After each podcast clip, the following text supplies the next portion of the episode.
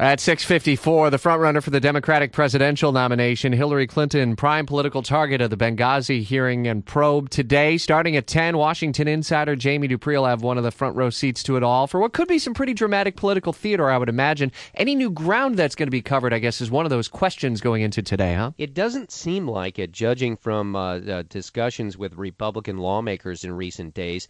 Uh, it, it, I'm not sure there's going to be any bombshells. At least one Republican told me exactly that yesterday, but we'll see what develops. Remember, this is not the first time that Hillary Clinton has gone before the Congress on the issue of the Benghazi attack. She did so two different times back in 2013.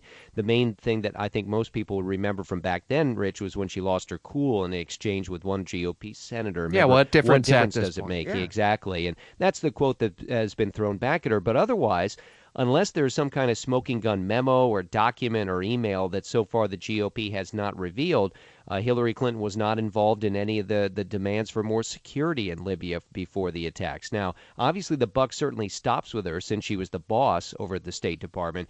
But uh, just from what I'm reading, GOP lawmakers don't seem to have uncovered something new on that, but maybe they're saving it for later today. Now, there should be also the issue of her email server will be brought up, but one Republican on the panel, when I asked him straight up, okay, what's more damning for her, Benghazi or the emails, he didn't uh, uh, waste any breath. Oh, it's it's Benghazi.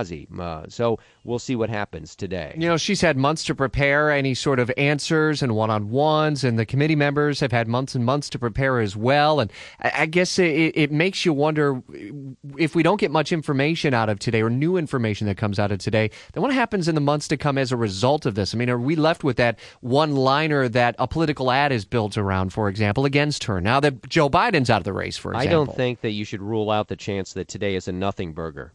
Hmm. And then I don't think you should rule out the chance that today there could be sparks fly if she gets into a sharp exchange. But I would bet that after thinking about that exchange, the what difference does it make, I would bet that she tries to tone it down today. But you never know. For her, this is also an effort to lash out at the Republicans because I think the Democrats really believe that this is a political investigation. I heard a report. I think it may have been CBS News that Trey Gowdy is losing his voice. Did you? Uh, yeah, no. We uh, everybody. Uh, I didn't run into him personally, but several of my colleagues ran into him yesterday, and he's suffering from a bad cold, like I'm trying to get right now too. And so his voice evidently is going. Oh. They said he'd be ready for today, but you and I both know in the voice business when it goes, uh, it can really go. Well, we'll be watching, we'll be listening. We'll have live streaming video at WOKV.com. You'll be updating us throughout the day, and uh, we'll obviously check back in during Jacksonville's news at noon. Follow instant updates, by the way, at Jamie Dupree on Twitter throughout the day.